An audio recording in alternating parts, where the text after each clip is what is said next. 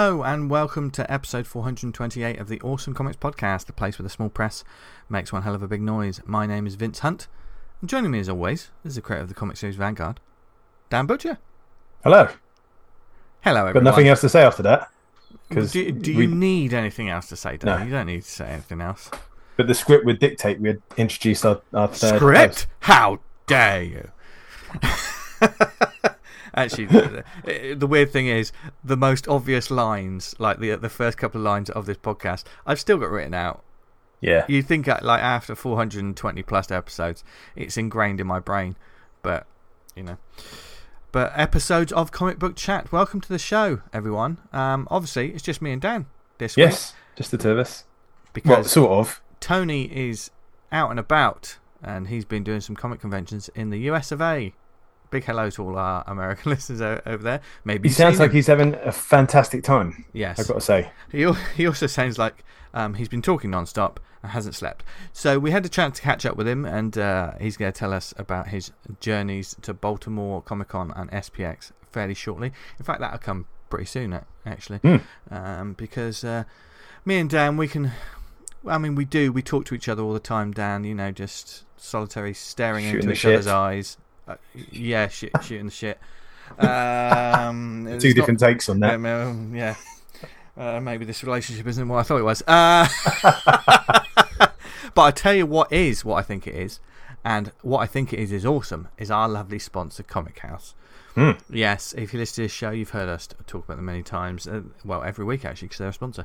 They are an indie comic marketplace with a difference, and they love indie comics as much as we do, and as much as you do out there. If you listen to this show, you're obviously interested in not the not necessarily the mainstream side of comics, making comics, indie comics. Perhaps you create comics yourselves, and people like Comic House are the people you want to go to.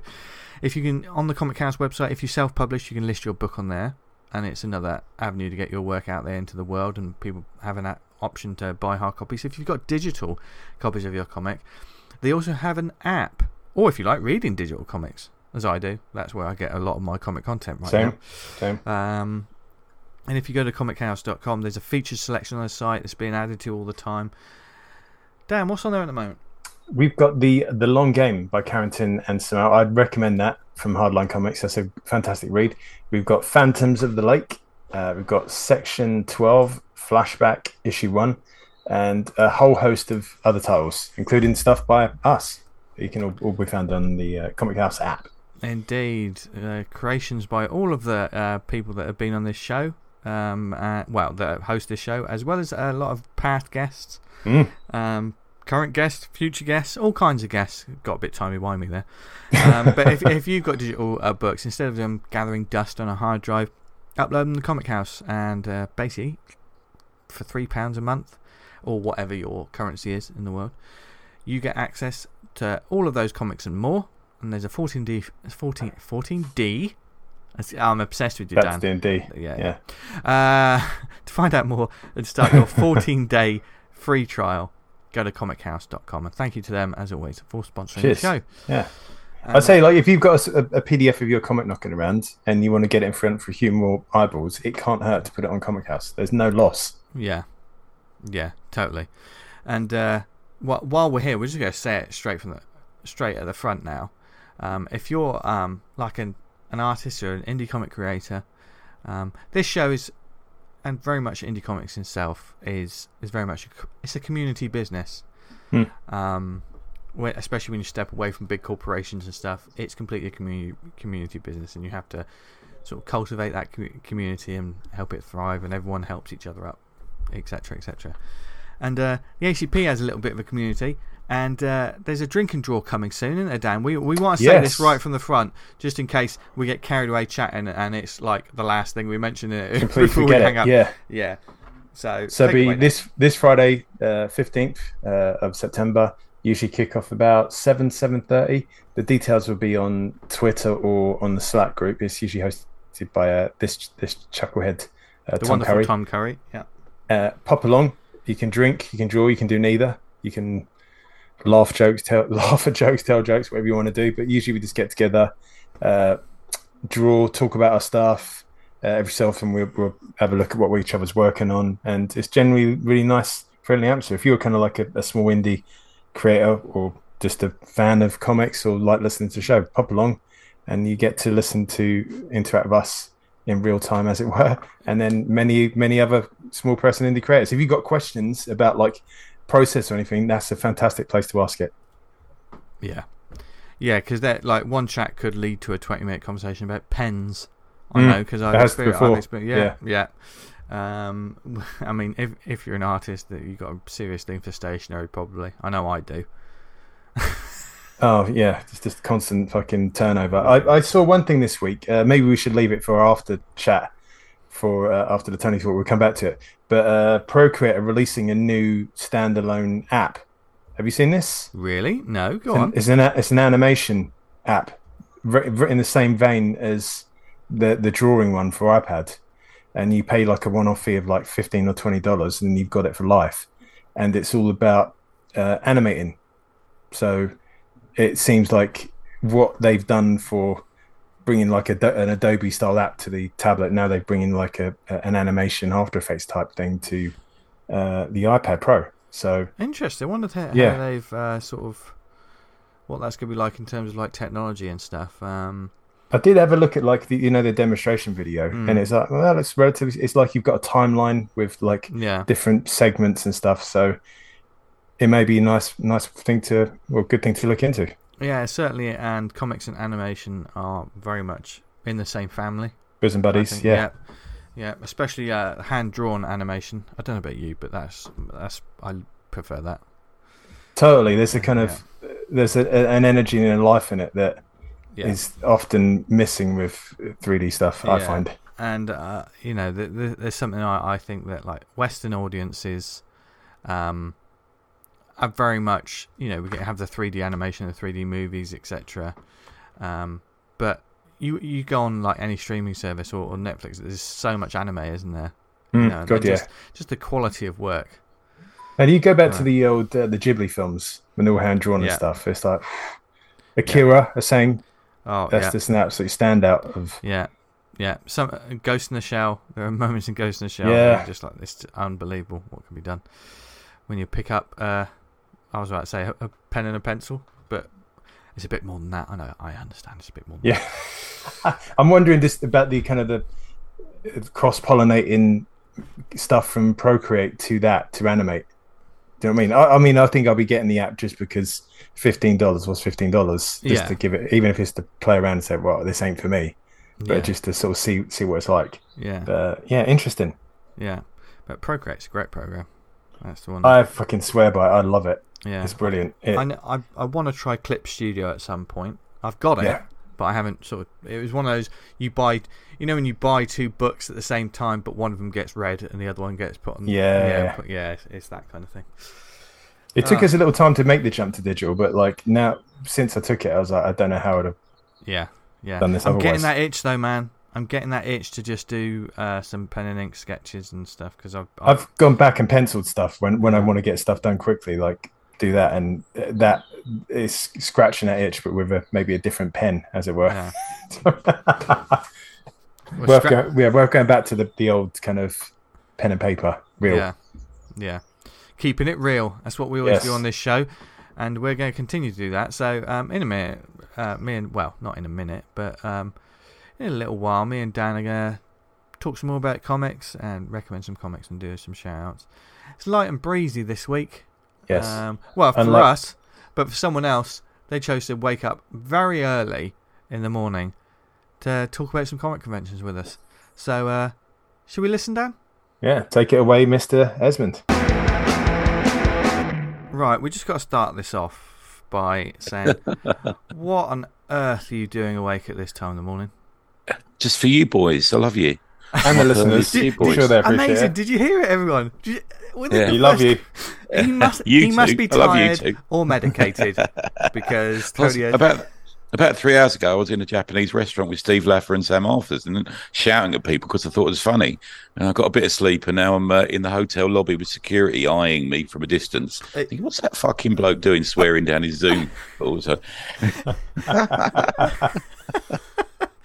Oh dear, but um, we're glad you're um, okay and having fun, Tony. Obviously, listeners, um, me and Dan have been seeing the classic candids over the past couple of days of Tony yeah. Esmond on a, a convention escapade or expedition, as we'll probably call them from now on. Sex, sexcapade. A sexpedition. Sexpedition.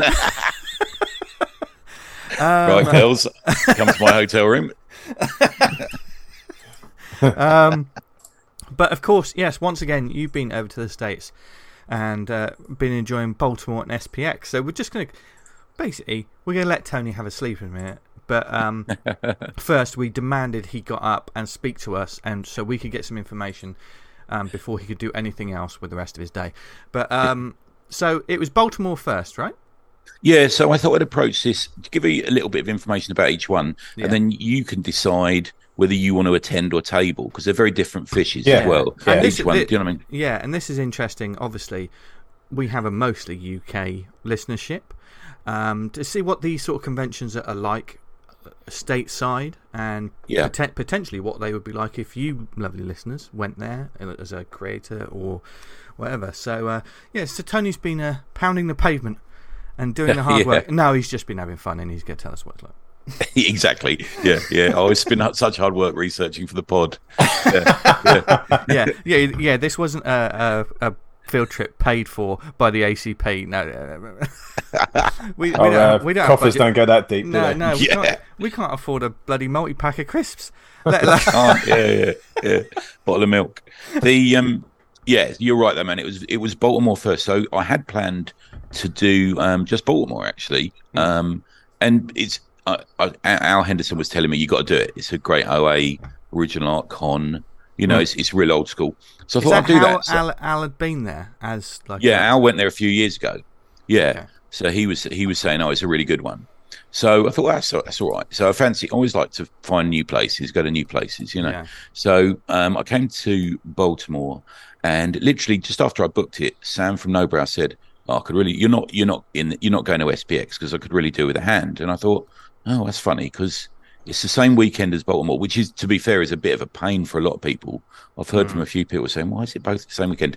And they're, they're only um, oh, half an only, hour apart. If, if only stuff like that happened in the U K. Oh, wait. Yeah, exactly. Yeah. yeah. Um, but they're only half an hour apart in a cab mm. sort of thing. So I oh, thought, that's all right. Oh, right. So Baltimore is Friday, Saturday, Sunday, but S P X is Saturday, Sunday. So you know as well as I do, man, it's got to be an absolutely massive con for you to not do everything in a day.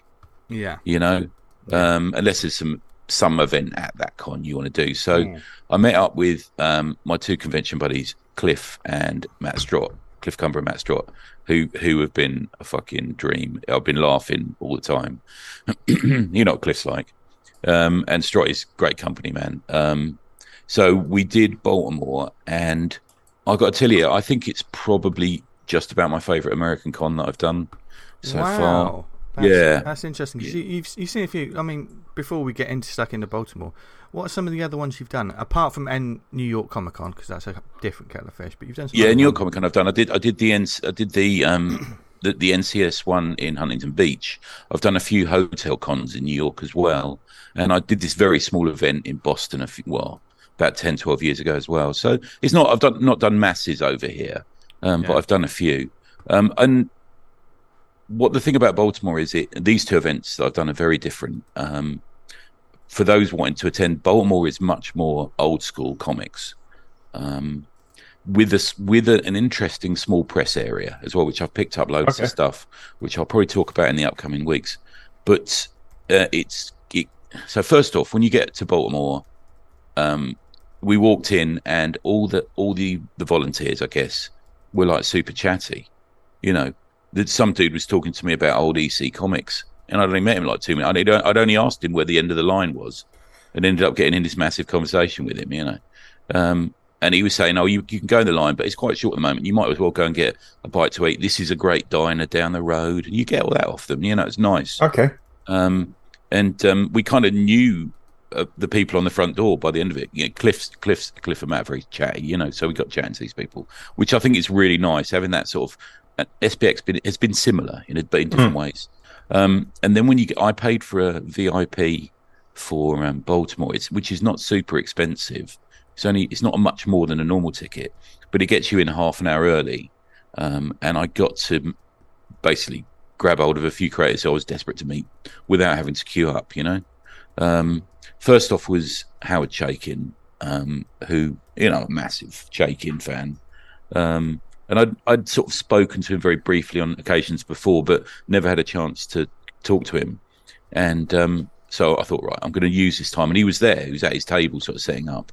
So I bought some art from him, um, uh, which was very reasonable, to be fair. I posted that in the Slack. Probably people mm. have seen it. Mm. Yeah. Um, and then we ended up chatting. And we ended up chatting for about twenty minutes about Shakespeare. He's like very well read, Chaykin. Yeah. And we had like this long conversation about Saint Crispin's Day speech and what who who was our favourite Richard the Third, and it was just marvellous. He was like, so I could, he, you know, I, I was sort of conscious of people standing behind me, so I shook his hand in order to do that. Oh mate, it's been lovely. I've got, I'm going to leave you to the rest of the people, and he sort of just held my hand and just kept talking. You know, it's just one of those sort of things.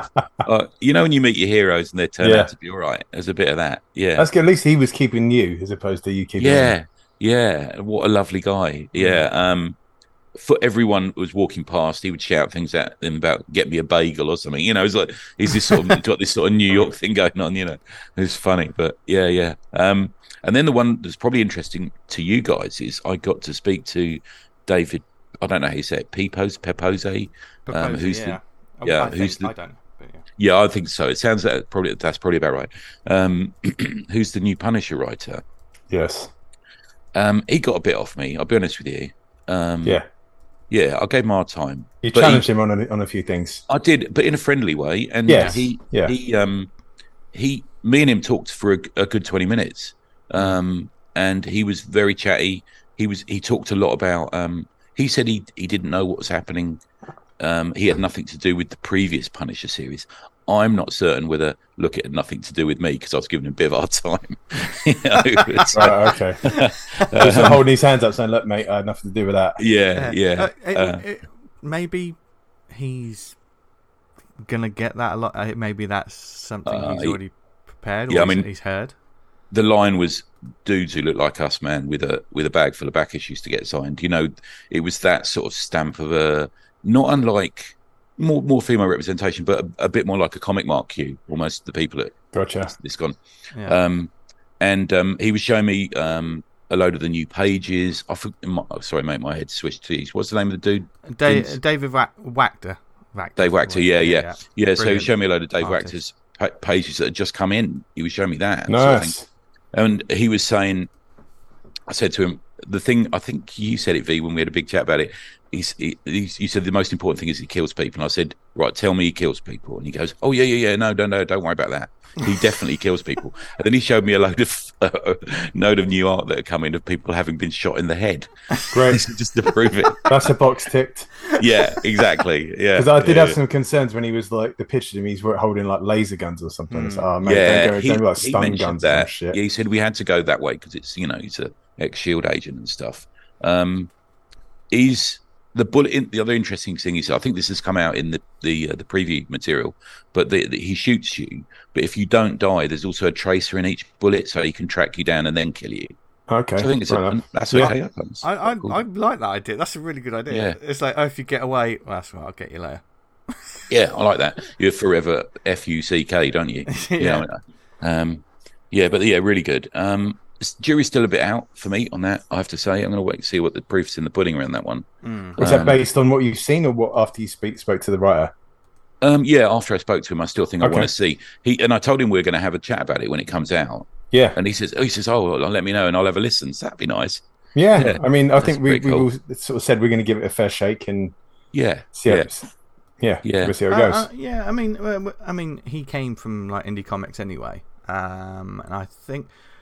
recommended oh god I've forgotten the name of it now it, I kept mentioning it a couple of years ago, the action the the crime comedy action story about the Shotgun Wedding, I believe it was. Oh okay right yeah, I think he was the writer of that for um, oh oh yes I remember that one. You really liked that one, didn't you? Yeah yeah yeah right. yeah, yeah yeah yeah yeah yeah and he's he's written some fantastic yeah his I, I enjoyed his Savage Savage Avengers, which obviously yeah. had Punisher twenty ninety-nine in, so Yeah. Um, oh, okay. Yeah, so maybe that's where he's got it. Interesting, yeah. So, yeah. So, yeah. So high hopes for the comic, Yeah, but we've just, uh, the proof is in the pudding, isn't it? Really? Yeah, exactly. Yeah, yeah. yeah. yeah. It looks good, but let's see. Yeah. The uh, bitter old comic fans that we are. Yeah, again, ra- random threats to comic writers. You better be good, my son, or I'll be giving. Yeah, it's like that. Yeah, yeah. But it's, well, I'll um, let you know on my blog. See you on Twitter, son. Yeah. um. Yeah, so and, and Strotty, Strotty said, oh, I've got to see Don Rosa, you know, the Donald Duck guy. Yeah. Um, and we said, oh, well, there's not much of a queue. Why don't you join the queue? But the thing is with Don Rosa, he, he has, he's on those, you see this occasionally. Don McGregor did it for a while as well. They put a chair in front of the table. So, oh, um, okay. So you, you're going to get FaceTime. It's not like you're standing there and he throws the yeah. comic back at you whilst talking to his mate or something. He yeah. sits here and he has a chat too. So the Strotty queued up, and he was a while, so me and Cliff were sort of wandering wandering the aisles, and um, every so often we come past Strotty and wave at him from a distance, you know, it's a bit like that, but that was good. um I'd imagine Mike, things like that, that you, you get like twenty, thirty minutes started the day, and at the end of the day it's like five minutes, quick, yeah, bang them out, because yeah, yeah. you need to get through all these people. Yeah, it's like getting a getting a, a book sketched in at the start of the day. You're going to get more of a detailed sketch yeah than you are at the end of the day. um Mike, so the whole event, for those who, I don't know if they do this every year there, but they themed the whole event around First Comics. Um, so wow. you had, yeah, so I was a pig in shit, man. Um, yeah, you're loving that. yeah, yeah. You had um, Mike Grell, um, Steve Rude, um, Howard Chaykin, uh, Hempel. You had a lot of people, but you also had Mike Gold there. Now, Mike Gold was the sort of editor who, um, kind of was a bit of the brainchild of First Comics, partly. Um, and he was there, and I got, and he's, he's sort of walking stick, quite an old dude, bit deaf sort of thing, but managed to get, have a chat with him. Um, I'll tell you, I'll tell you how I met. Steve Conley was there, ex-guest, previous guest. Steve oh, was nice. there. So yeah, we had a good, good chat with Steve. And nice to, man, he is killing it there. He's, they've given him like a side, like a corner table. So he had loads, loads of space.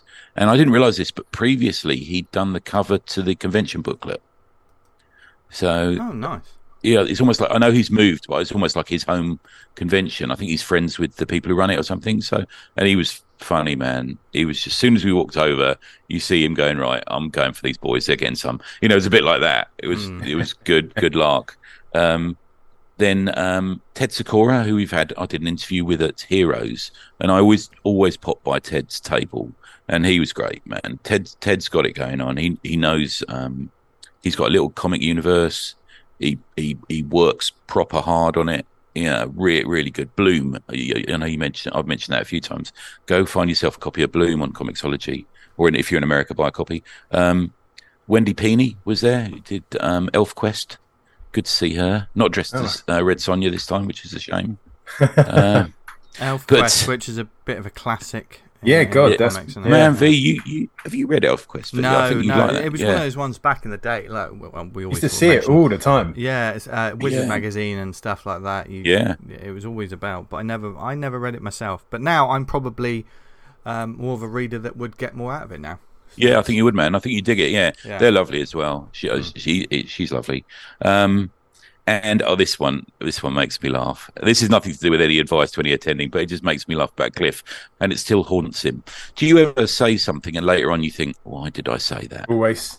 Yeah, I do it every day. Like a daily um, occurrence. Yeah. I'm terrible for it, you know. Yeah.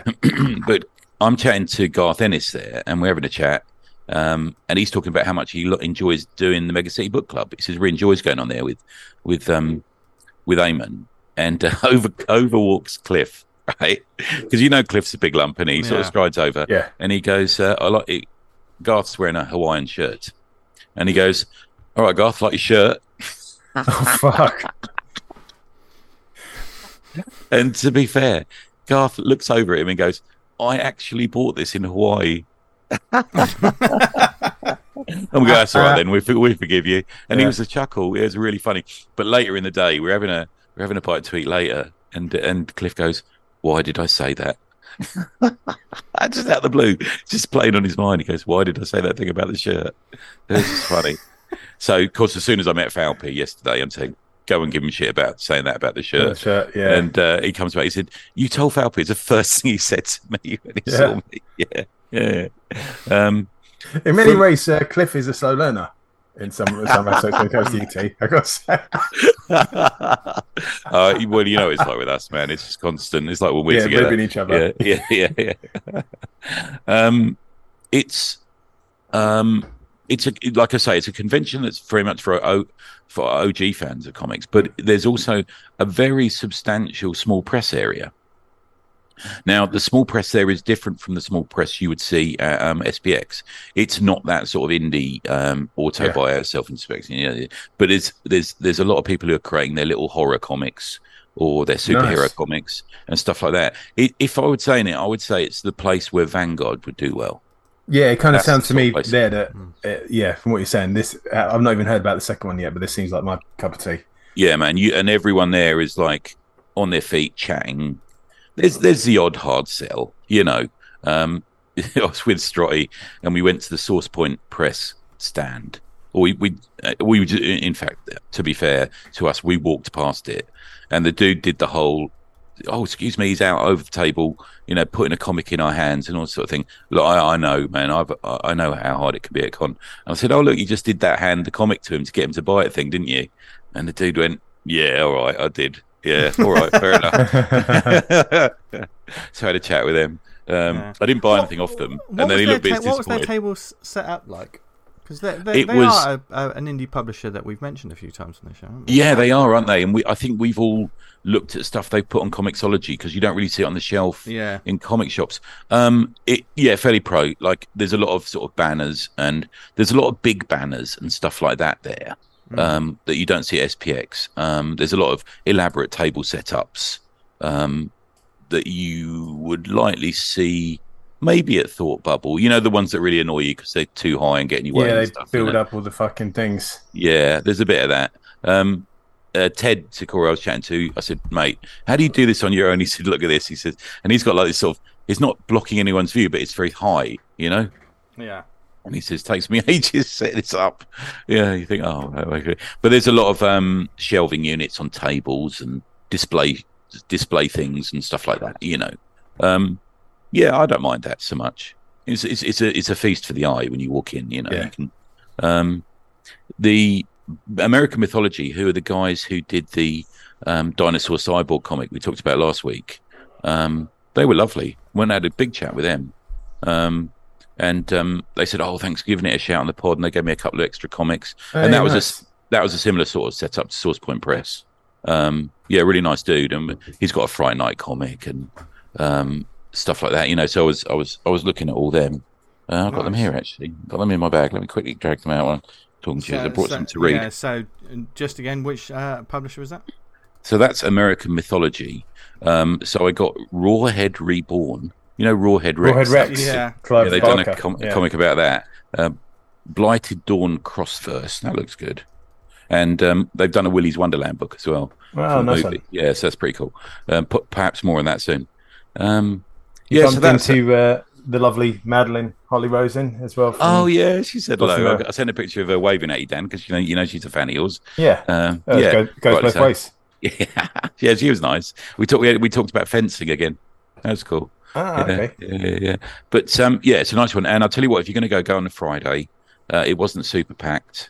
You could speak to everyone, even like Walt Simonson and Wheezy. If you waited five minutes, you get to chat to them.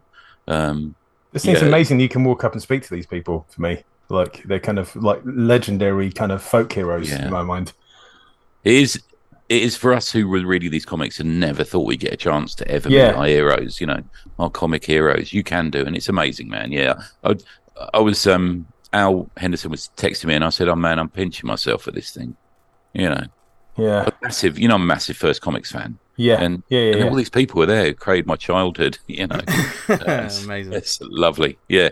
Yeah. So I'd say um, if you've got a comic that's more sort of superhero or horror based, you know, I would say Baltimore would be a good place to do the small press area. Everyone was super friendly. Um, I think from what Cliff's saying, Saturday and Sunday, the, the queue is round the block. Um, but the Friday, if you wanted, as a punter, you wanted to go, I'd say do it on the Friday. That's a good shout. Yeah, okay. Very good. Yeah, yeah. Um, and then any other questions about that one, guys? Or shall I just move on to S P X? So, so from the kind of roundup, that's more the kind of like your comic mart backpack wearing kind of yeah. Yeah, so there's a lot of guys in the queue with like trolleys with back issues yeah, for okay. signing, yeah. you know, that sort of thing. Mm. Um, I couldn't carry one of those trolleys. I'm not casting aspersions on anyone who does it, but I'm not that organised either, man. Yeah. What's the you know? um, turnout like for uh, comic book stores at like American cons like that? Yeah, you tend to find at the heart of a lot of these the, the American like Heroes Con um, that I went to in North Carolina that a lot of these cons have as part of the organisational team the people who run the local comic shop. Yeah. Um, ah, okay, that sounds yeah, great. Which is good, I think. Um, I mean, Heroes in Charlotte is um, totally run by the local comic shop. I think they're it's their baby. Yeah. You know, and I can't remember who was. But you see me, a maybe... few different stores have yeah, like, stands oh, and stuff. Oh man, Baltimore was um, totally um, O A, loads of O A stalls, and um, wow, l- absolutely loads of back issues. Um, yeah, it's really good for that. Yeah, awesome. Of course, they've yeah. got their, their classic dollar bins over there, haven't they? That, um, yeah, yeah, yeah, yeah, and really good stuff. I mean, it's, it's stuff that would probably be, you know, a tenner in a comic shop is, you know, three dollars in a bin here. Yeah, you know, yeah, yeah. Awesome. Uh, the man's just turned up with a Hoover, so just to let you know if it if he starts hoovering. uh, that that isn't yeah. uh, his uh, order, uh, food order, yeah, yeah. Uh, or a drinks order. Um, he's just in the lobby. I haven't ordered a Hummer. I don't know what that is. so um so Baltimore, how many uh, Esmond thumbs up do we get? Uh yeah, definitely five out of five for that five. One for me. Wow. Yeah, oh, brilliant. Yeah. That sounds great. Yeah, definitely. Yeah. Awesome. Um and then I Ubered it over to Ubered Baltimore. It. Oh, Ubered it, yeah, look at me. Uh, uh, over to a place called Bethesda in Rockville, Maryland. How cool is that? I don't say Maryland right, about forty-five people have told me that, but I refuse to give in. um and uh, and so helped Sam on the Nobrow table, um, which was which was re- really fun. And we got Tyrell Tyrell Wa- Tyrell Waiters, who's done Vern, Custodian of the Universe, is the new Nobrow book he's done, and he's a spot on geezer, man, lovely. I mean, you've met Sam, haven't you? Sam's great. Yeah, Come. yeah. Um, and uh, t- uh, Tyrell, pardon me, I keep saying Tyrell, and he keeps laughing at me, um, but Tyrell, he was a workhorse, man. So we had him signing at the table. We did a panel. And then he's just been signing and sketching in each book for free. Um, and we, we've got sort of a three-table stretch um, here. And uh, I think in the first day, we've sold about three-quarters of our books. To such a point where we're sort of spreading the books out before we left yesterday, thinking how we can make the table look busy, you know? Um, so S P X, S P X is surprisingly, for me, a great selling convention. Um But it's very much more, um, it's like more indie, more small press than Thought Bubble, but there's a similar-ish vibe. Um, oh, yeah. It's more okay. that sort of end of um, indie small press that we see, a little bit more zine-y, I suppose. Yeah, so it's, um, it's like a comic and zine fair, sort of hmm. max, yeah. maxed up. Is it, it is. So it's a comic and zine fair, but they also...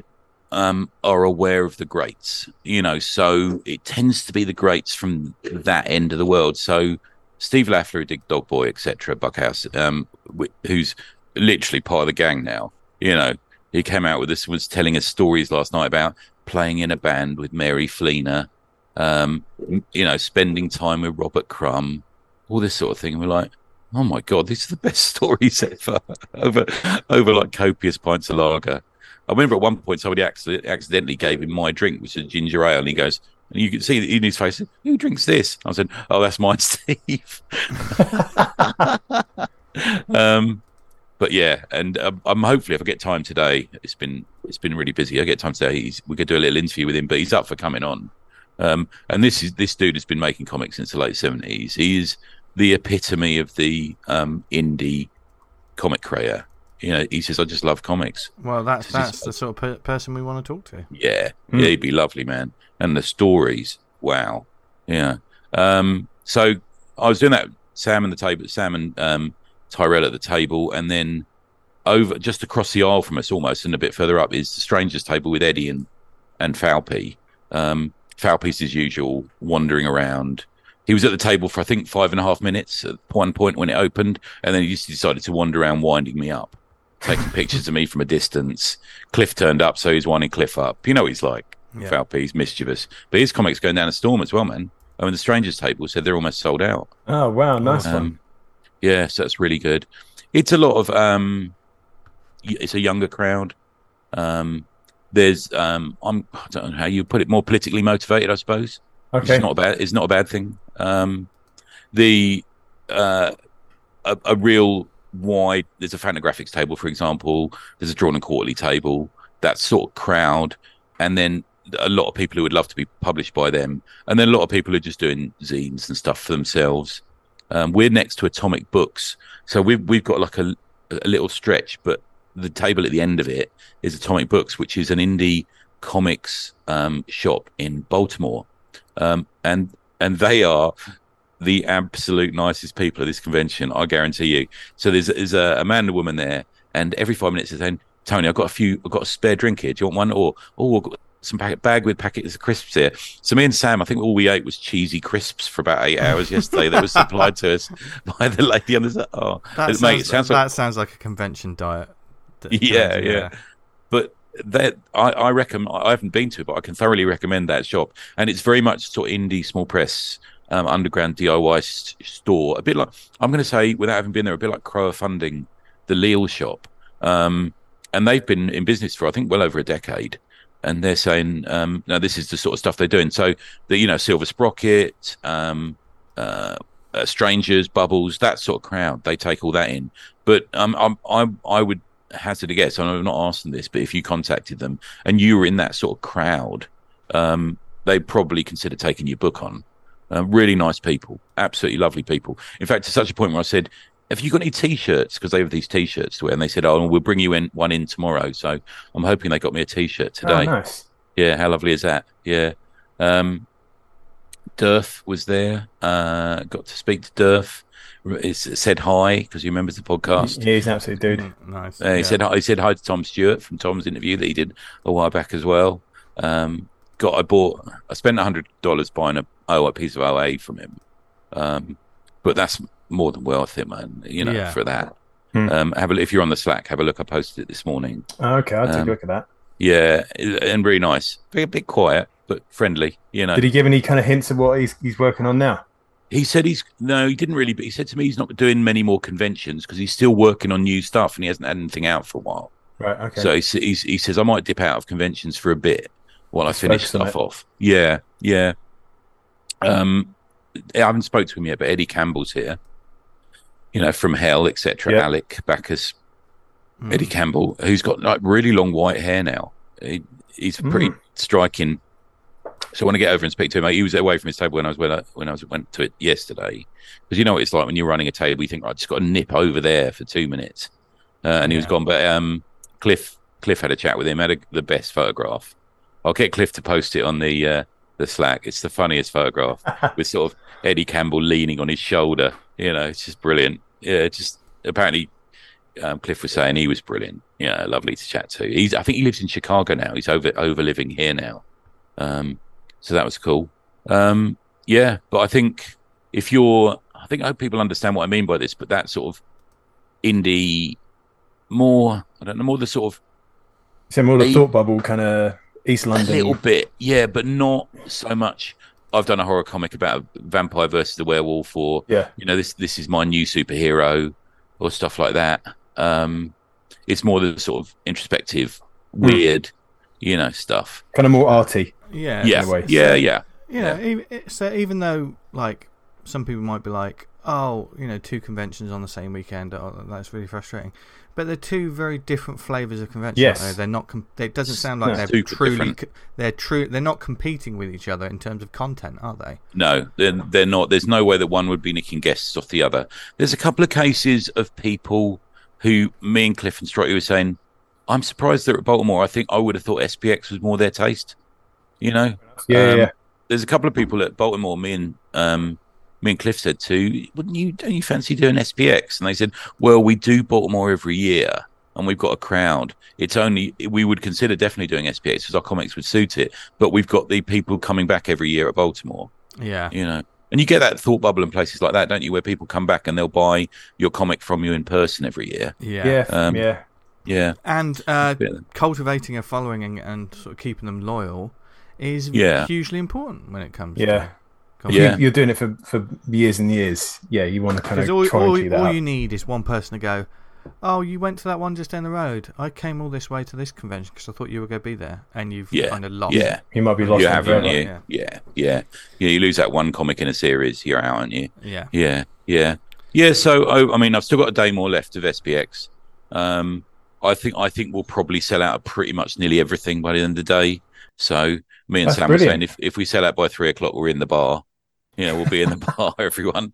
Um, so, yeah, and we went out. We went out for a meal last night. Um, me, Sam, um, Eddie, uh, uh, Falpe, Cliff, and Steve Lafler.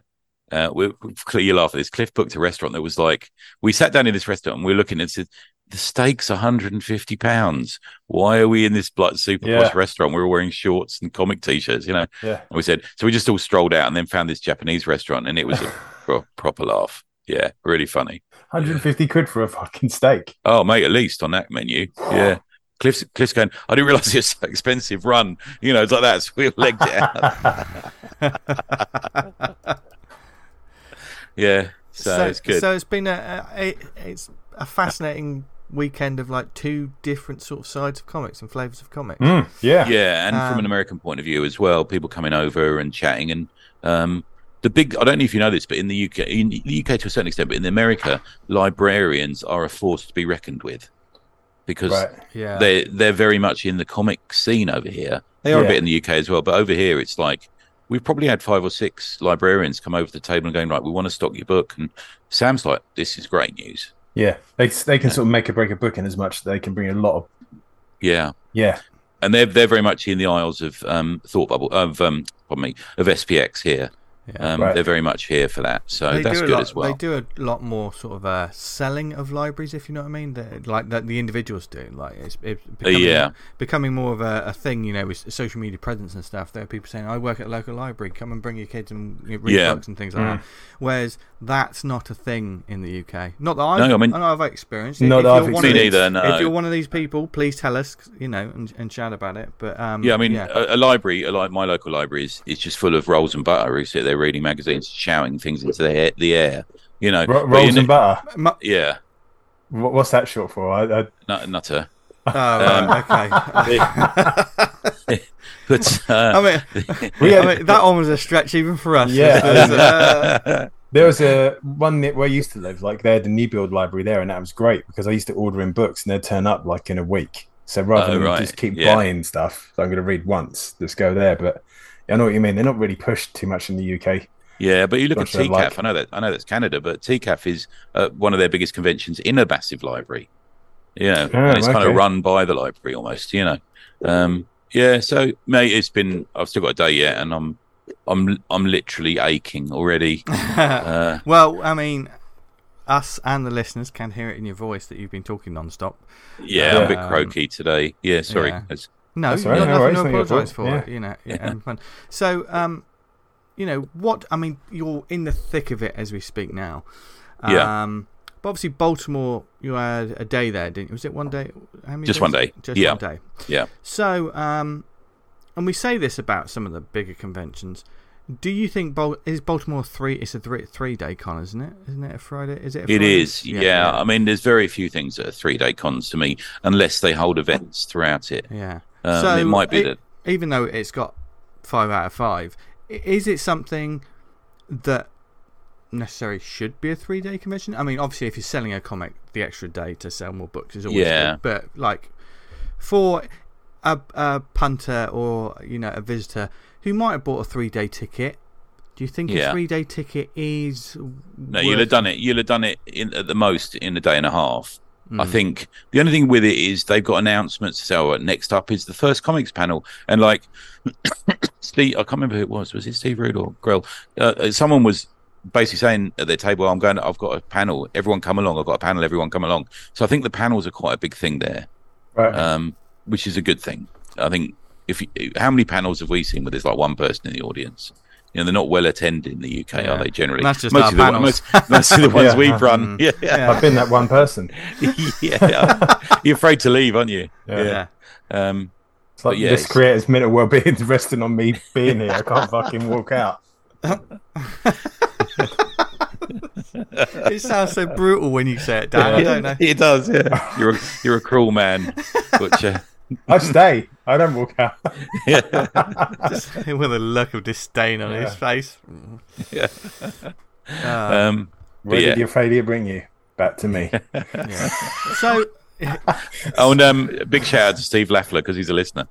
Um, he says, like, no, he, says he says, uh, the good thing about you guys is you sound like you're having fun. I went, here we are, Steve. Yeah, yeah. Nice one, man. Yeah, yeah, that's uh, good. What I love about that, Tony, is that was more effort you put into an accent than anything you did as Green Arrow.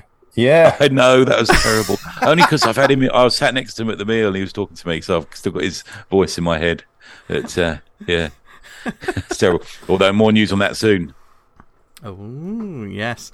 Um, so in terms of um, sort of creators, our lovely listeners who are creators that may be in the area. Um, Are these both recommendations based on the yeah. sort of content that they produce? What would you What would you suggest in terms of if people say, "I'm not sure which show to pick"?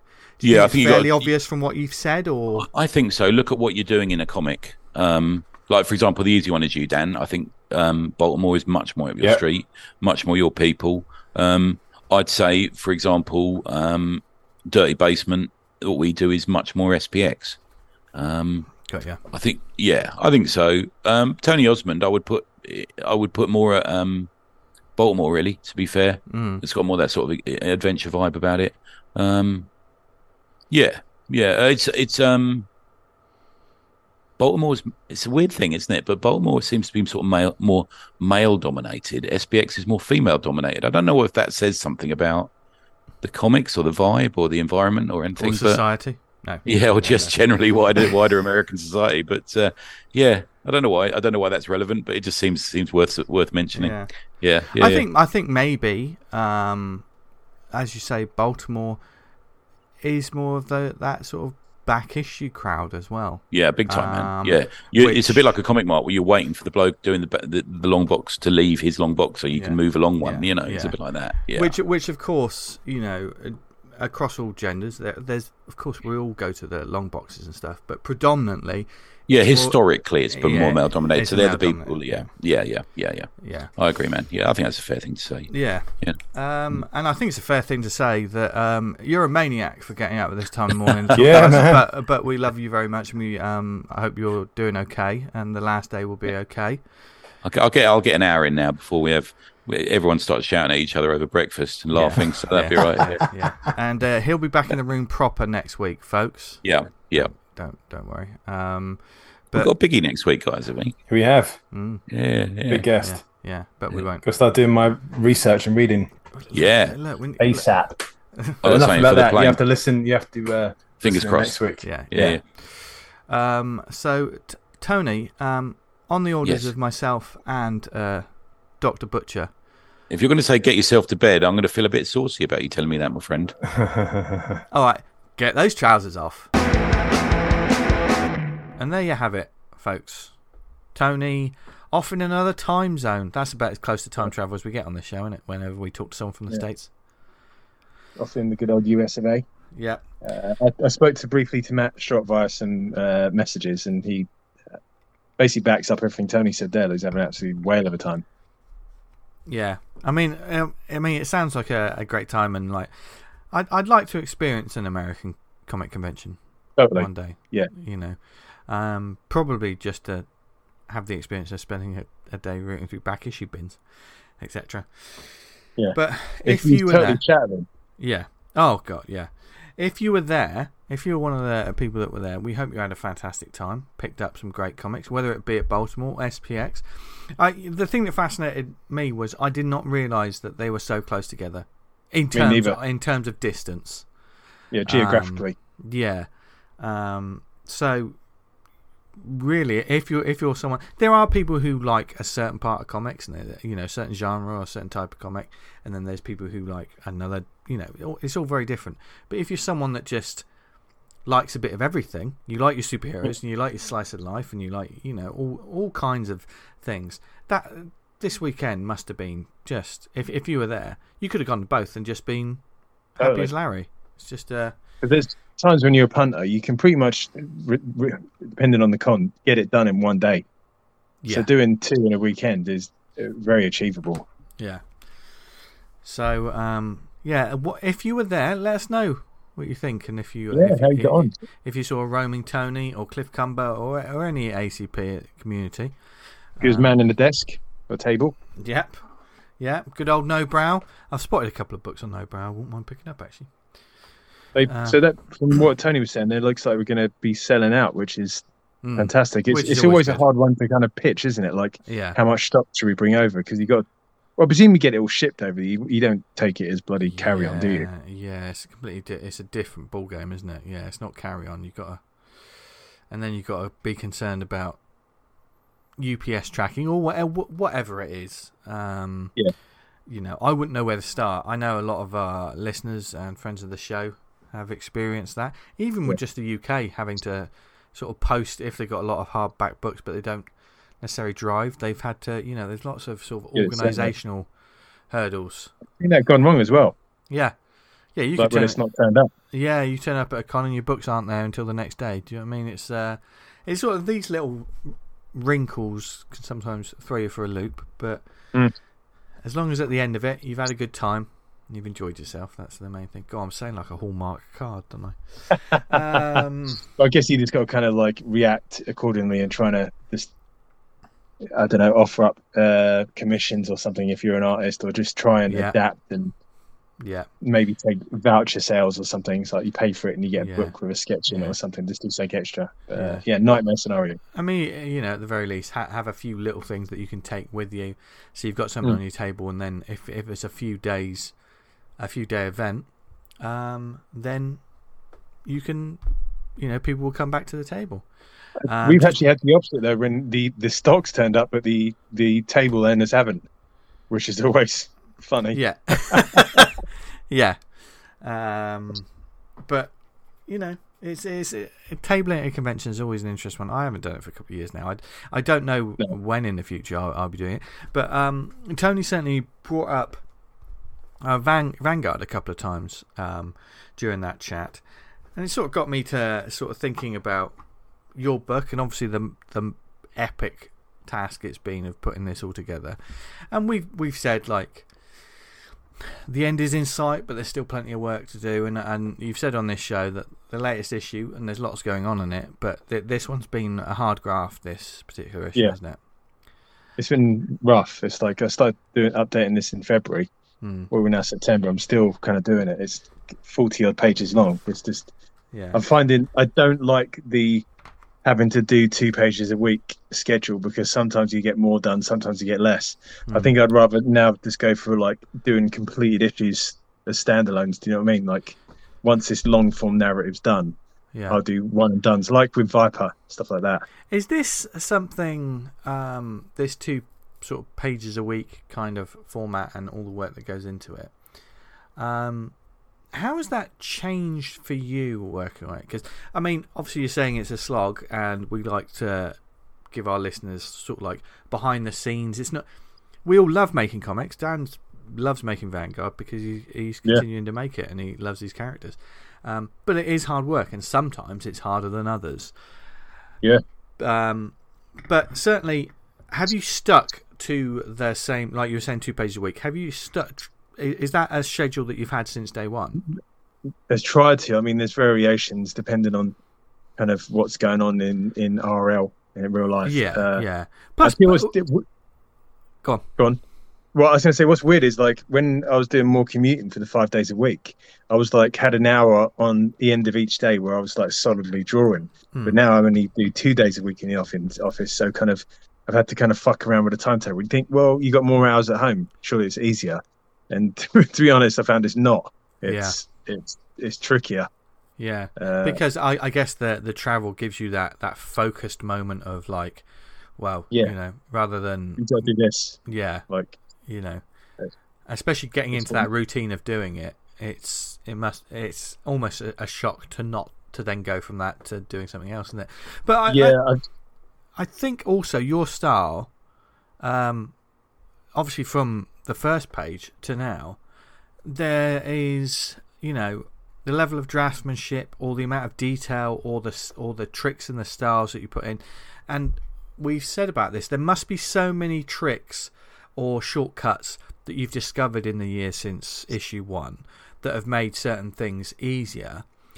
But have you found on the other side of the coin that it, because those things are easier, you're adding more in terms of detail or in terms of reference or in terms of other things? Are you, is it like one thing isn't as difficult any anymore, but you're still challenging yourself in another way? Well, I come and watch it. There's an issue where uh, I basically, to, for time, I like mask, have a shadow layer, which is masked, and a highlights layer is masked. At one point I thought I want more variation in the shadow, so I did a second layer of shadows. So it took more draftsmanship to kind of punch that through. I found with the digital stuff, I can go back and say I've got like someone shot in profile, and I thought, well, I quite like the angle, but hmm. it's going to be like a different character, or they're going to be have a different expression, and I can rework that. And to be fair, I, I don't think really many people notice, because sometimes it'd be a close-up, other times it'd be like a lot further out. Mm. Using that digitally is really handy, because you just kind of jump in, pull artwork out, and it's like, well, I'll, I'll amend that and change it, and then stick it back in. I mean, if it's not like a massive action piece and it's just talking heads, yeah, I don't think it really matters too much. But uh, yeah, there's... when you get more of the effects heavy stuff, it moves away from drawing stuff, and I'm fucking around in Photoshop trying to add stuff. And is, add is that for you? That is that for you the slog? Um, because there's a slog. Yeah, the drawing's an absolute joy. It's an absolute mm. pleasure. But when mm. you've got so much stuff going on, and you're trying to work it to make it get a consistency over the pages. Mm. And for some reason, this issue, some one of the colors, some of the colors have gone out, and some of the skin tones are a lot redder than they should be. So when this issue's done, I'm going to have to go back to previous one, grab the Ooh. right colour palette and make mm. sure the colours are consistent throughout, which is fucking annoying. God, I it's bet. Really but I mean, it's I mean, this, this latest issue as well. Um, you got your you got your foot on the floor, haven't you? Really, with um, lots of action yeah. and powers and there's all... loads of different things, loads of different stuff happening. Uh, like in the, the most recent one, the whole. Good guys kind of base H Q like in like collapses in on self, and try googling that to try and like a, an underground establishment yeah. or, or building collapsing inwards and what that would look like from above. So I, I can't find anything, so I had to kind of like well just imagine it imploding in and just falling down and trying to do that. But uh yeah, there's kind of the end of this one's kind of there's a lot of characters who you you're dead or you think you're dead, so it's kind of springing off to the finale from this. Wow. So and, and this it's, issue is how many pages, the one that's currently going out? Just it's I think I'm working on forty at the moment, so it's probably bringing about forty-four, forty-five. Okay. And uh, yeah. what was just released, which page was it that was just released? I think it was thirty-nine or forty. I'm putting you on the spot a lot a lot here, Dan, sorry. That's all right, no worries, man. Yeah, no worries. So after this it is the finale finale? Pretty much, yeah. Like, there's going to be one issue. The next issue is kind of going to be a bit quiet before the storm. And then the last one, Jesus Christ, well, I've kind of got planned already on that, like in the, the various Word docs, well, Google Docs I've got. That's going to be pretty hectic. God. It's only fifty percent of it's plotted, but I, I kind of know what's happening, but I need to kind of just expand on points. Yeah. If I can get that going by sort of the mid to end of next year, because the next one should be shorter. Uh, yeah, I've, I've cons- I'll give myself a pat on the back, because I was hoping to get all this done in two years, and we're, we're moving up to year one now. So no yeah, yeah. What is what is time? Yeah, and obviously, like as you yeah. say, real life, just everything else in general. Um, and there are other projects on the go as well, like yeah. so it's kind of not just. Doing Vanguard. Uh, yeah. Also got the T V work, got some other stuff in the works for other people. But that's also something that, that you've um you've been doing more and more recently, isn't it? Sort of like stretching stretching your legs and getting out and and doing a bit more. Um, is that like I'm when not... you stepped away from Vanguard? You know, is it is it almost in some ways preparing for the next stage in a few years? Or I is think it so. T- yeah, like testing out what kind of works for me and don't, because. I've I've developed this kind of the, the house look, as it were, for working on Vanguard, and I've got to essentially stick with it. I think if I went on a complete like night degree like offshoot on the artwork and suddenly it was black and white, very scratchy, people would be like, well, what the hell is this? Like, I'm trying to keep a, a tonal consistency in regard to that. Mm. But then when we've done, like, we've got the D U I, the our strip, oh, we've done a D U I. The, That's completely the, different. The style you've got for that, I just, I love to see, like, a one-shot book just of that. Yes. Yeah. That kind of thing. It was, it was I, I've got something in the, in the work for kind of Halloween uh, with a couple other chaps. So when nice. we get that gets a bit more solid, yeah, I'll, uh, I'll talk about it on here. Yeah. Halloween, which isn't too far away. God, no, um, no. I, I did drop a message in our little group saying, look, we've got Halloween coming up. We've got time to sort out a good a good episode, which we will do. Yeah. Well, of course we will. We're we're, we're here yeah. to, uh, well, we're just to have, here to have a laugh and talk I about some of your more favourite times of the year, isn't it? Yes. And uh, just, just on a side note, it really f- pisses me off when you walk into a supermarket or superstore, as you call it internationally, um, and uh, it's like, oh, they've already put the Christmas stuff out. Where's the fucking Halloween stuff? Yeah, Where? mate, come on. Yeah. It's un- oh, don't get don't get me started, girlfriend. Don't get me started. Uh, um, I was thinking, like, have you ever considered going back to Murder Road? Because I feel like there's there's more in that story, definitely. I've um, I've got a sort of uh, a document, sort of, uh, and plots and ideas for like a, a sequel for that. Um, oh, nice one. And because like the ending to Murder Road is absolutely bleak. Uh, I'm the happy-go-lucky one as well, folks. Just yeah. think about that. Um, yeah, uh, well, it's bleak in that sort of, hopefully, in that traditional slasher kind of way. Yeah, yeah, but like he's kind of like the the the I, f- I forget the names. V, sorry, it's been a little while, but like she basically signs herself away for an eternity of kind of yeah torment yeah. and yeah. spending it with the, the driver. And when I've when I've um, plotted stuff, um, as well as like just trying to think of things that were cool, um, I, and I haven't overthought it when it comes to uh, this one, because I've almost looked at it like, well, that film came out in that period and the sequel comes out in this period, and you know how um, you get those sort of you, I, yeah. I'm thinking the, the the sequel that you picked up in V H S from your local video rental store, yeah. and sometimes it's it's glossier around the edges, but it's hollow in certain places, um, yeah. and sometimes the uh, mur- Murder Roads. Well, well, I will. Um, I'll, I'll, I'll send you what the the title is. Okay, yeah. Murder Road in Space. That's the one they all went to, didn't they? Uh, yeah, well, they I go can't to, see that working. If I'm you honest. Go to space on your fourth one, don't you? Fourth or fifth? Your fourth you film, know, yeah, yeah, yeah. Um, That's all alien, aliens, and Alien were to blame for that, weren't they? Like, yeah. Oh, look, they've done a horror in space. We should do that now. So yeah, yeah but. Jason Voorhees doesn't really work like that. No, no.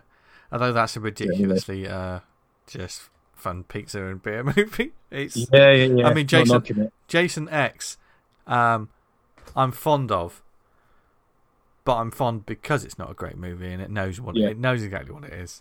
Um, Didn't they do a Hellraiser in space? We should save yes, this goal. Yeah, yeah, yeah, yeah. I tell you what, we'll have to. Yeah, it's it's the Halloween talk.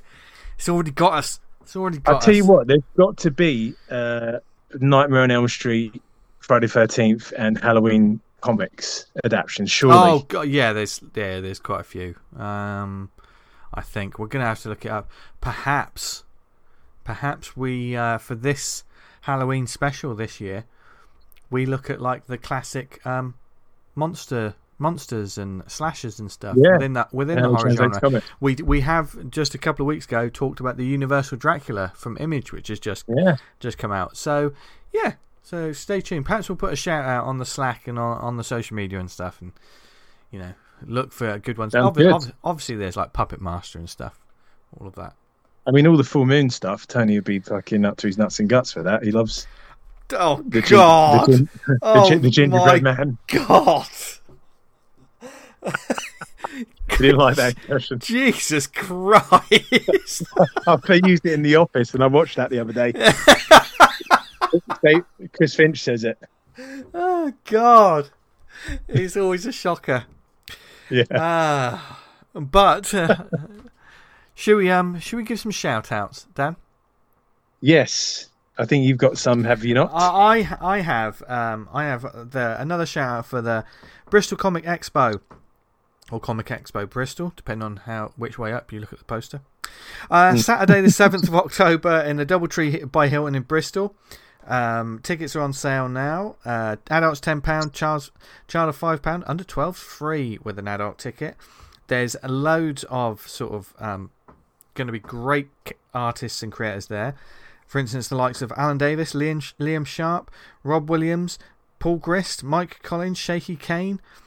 Um, I can't read there. There's quite a small picture on my... David David Hitchcock. Oh, I love David Hitchcock's work. Uh, Lou Stringer and more. So make sure you uh, get down there. There's also going to be a classic U K art exhibition. Um, oh, fantastic. So I'll, I'll be there, milling around. Um, Some of that more... stuff is like, when you see it in the flesh, it's like, fucking oh, hell. God. This is just... I, I the draftsmanship is just unreal. It's like um, like when when I've been to Lawless, and that they, they there's like a small room that they make they use as a little art exhibition kind of space. If if you see these sort of things at a convention, please go and see these sort of stuff, because even if you're not um, like a huge fan of the particular genre or what the comics are, I like. I like my Star Trek and uh, you know, Thunderbirds and all of that, all of that good stuff. I wouldn't say I'm a huge fan of the comics of, of some of them, but that's just because no. it's, it's just not my bag. But to see some of these uh, like original pages, like from from back in the day, or like you know, just just seeing some of the draftsmanship, some of the prints, it's just wonderful, astounding stuff, and I mm. it's just an absolute joy. Um, and it all, always sort of gives you inspiration. And uh, I, I think to how, how to sort of draft things, um, at least for me anyway.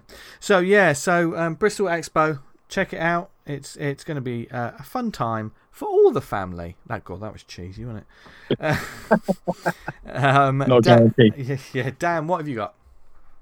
Uh, nothing actually, because I'm on my phone and not on in front of my uh, yeah computer, but... yeah. We're we're I, going I we're Randy, going off road, but we yeah, will. We Randy will... Stone has.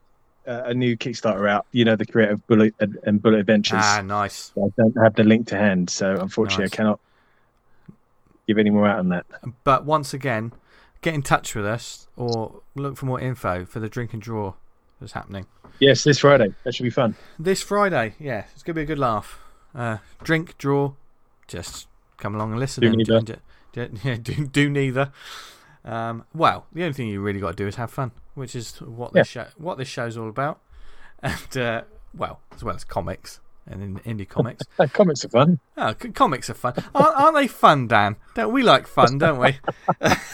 Be fair, I've read some comics that aren't fun, but yeah, uh, yeah. That not not tonight though. Tonight no. I've, I've got a, a banger. We don't talk about uh, comics that are just we don't want to talk about. Um, I certainly um, don't recommend. Try if you might. Yeah, yeah. It's called recommendation recommendations for a reason. And uh, yeah, me and Dan, I've got a few. We got a couple for you this week. I'm gonna uh, start off. I'm gonna, I'm gonna top and tail us with uh, sp- speaking of Kickstarters, a Kickstarter that I read recently. It's starting to. Um, I, I'm not going to spoil too much about the story because uh, the physical copies, et cetera, are. They've been printed and it's being fulfilled at the moment. So some of our lovely listeners uh, may actually be receiving this in the post soon, or maybe they've, One thing, they've received it. If you get a physical copy and a digital copy of a Kickstarter comic, I don't really, I always wait for the physical copy to turn up to read it. I never read the digital first. Yeah, I, yeah. I want the di- I want that. I want the first experience to be me reading it. Yeah. In the physical. Yeah. And sometimes I think for us with the context of this show, it's handy because you know we can read it. In the comfort of our, on on our own, on our sofa, et cetera. But then when it comes to a show, we, just, we can just bring the P D F up, and it's yes. like almost like a reference tool, isn't it? Yeah. Um, and it's just nicer reading print comics. It just is. Just yeah, is. It's comedy, and yeah. this this is from someone who reads predominantly digital at the moment as well. Um, well, this Kickstarter I'm going to talk about is written by Nick Bryan, illustrated by Phil Apley, uh, cover inks by Amanda Louis. I hope I got that right. And letter, lettered by D C Hopkins. I probably got it wrong. And apologies, Amanda. This is Stone Cop. I I read uh, issue on a stone. Well, it's it's kind of like a standalone sort of book, but yet leads to other things. I don't want to spoil too much about it, but the story is this. In the city of Brighton Ridge, Colorado, the rock trolls came down from the mountains to terrorize the population. They tear up the streets, crush vehicles, and rip open homes. The people live in fear, and only one thing can save them. To defeat the Masonic menace, we need Stone Cop. Once a rock yes. troll himself, he's been chiseled down and reprogrammed to become the city's most statuesque law enforcer. And now he faces his greatest test yet, transporting an imprisoned troll across the city to become the first inmate in Stonemax, their new maximum security underground prison. But the mountain monsters are determined to intercept the transfer and punish our hero for betraying them. And uh, that's great. It is, I mean, this is... This was awesome fun reading this. This was just just a blast. This was just a quick read as well. This was a, I say quick read. It's it's forty, forty pages. Um, of absolutely just uh, just a, a an easy to read roller coaster action book that feels very much in the vein of uh, um sort of those action films, you know, the the eighties action films that we love so much. Um. I mean, RoboCop springs to mind, but it yes. is. But it, this isn't. This isn't a RoboCop riff or sort of rip off. Sounds just a bit like a western kind of, you know, the, like the lone lawman has to take yeah, yeah. one it's, of his own. It's got a li- it's got a little bit of that, but um, and they don't delve too much into it in terms of this this issue, um, which probably why it feels different from RoboCop is uh, the main character, Officer Stone. Like what he's done there, uh, um, who just looks pretty. The, the trolls, they almost have, well, these rock trolls, they've almost got to look like um, classic Ben Grimm, uh, the Thing, sort of like, you know, these sort of um, yeah, pan, it, it's almost like blocky panels, but it doesn't. They're almost like layered over sort of muscle underneath. It's one of the designs from um, Appy that I really like because the rock still looks like it can move. He's designed them in a way that, you know, you can bend the arms, you can do all of that, and you don't have to worry about everything being too yeah, specific. Yeah. yeah. Um, and and Stone himself, as they say, he sort of he's been chiseled down. He you know he's a bulky, he's he's like the muscle the muscle cop, if you know what I mean. Um, there was the way he looks, I can, and. The character isn't like got chiseled abs. Yeah, um, you don't see his abs. This isn't this isn't a T N A book, Dan. You filthy minx. Um, but um, because he's got like the like the um, American sort of beat cop sort of cap, there were flashes of like you know that maniac cop look because he sort of wears it sort of. Yeah. Low. This isn't a sla- yeah. This is this is um, almost an all ages um, eighties blockbuster action film. Uh, kind of thing, but with a very very simple structure at its core that is um, a wonderful setup. I wa- when I finished it, I thought, I want more of this, which is what you want. I I was intrigued because I thought it was kind of be going to kind of be one and done, and if they don't come back to it for whatever reason, it could be the way, the way it okay. is. I'm not, I'm not going to say anything too much about the ending. It's kind of left open. Yeah, yeah, there's a certain amount okay. left open to it. Um But there's um, Nick loves his sort of play on words as well. Like uh, to begin with, they they said they say he used to be one of them until he was captured, uh, re- rehabilitate, rehabilitated and chiseled down to shape. Uh, Stone Cop, pillar of the community, craggy protector, man-shaped scratching post, Masonic hero, and gravelly enforcer. Um, rock solid arm of the law. There's there's all of these um, just leaning into the puns and the cliches. Puns. But the story itself, like all of these wonderful over the top stories, the story takes itself seriously. Do you know what I mean? Mm. It's it's yeah. everything else around it that's sort of bright, colourful, and crazy. Like when um, they're transporting one of the um, these captured trolls to a maximum security sort of prison pit. Kind of thing, um, and he's tied basically to the back of this this truck, and they're driving along, and you know it's going to get attacked. You know there's going to go with that sort of scene, and uh, I mean I I la- laughed when I, just one of them goes "Let's rock" when they just like when they put their foot down on it. I thought I thought this is perfect for all of those puns. This is just amazing. um, but Nick does a great sort of uh, sense of building. The beginnings of he, he's clearly got a law. Do you know what I mean? For these things. This is, that's L O R E. Um, there's a background. He's clearly thought about the way that these creatures work and the types of creatures they are. And um, I would hasten to add to that some of the bad guys, they feel like they're, they're tailor-made for action figures as well, because as well as these big rock trolls, there are smaller rock trolls that roll themselves up into like balls, like boulders. Was it the He-Man figures that? And you remember there was the rock, transforming rock? Uh, when they rock lords. Yeah, yeah. It's almost like the, these rock trolls, they turn into like boulders, and then the bigger rock trolls throw them. Um, so there's just loads of um, cool action. It reminds me of those, you know, that film Big, where like the, the executives pitching yeah. the Transformers into a building.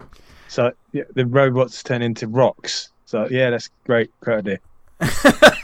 yeah. Yeah. yeah, exactly.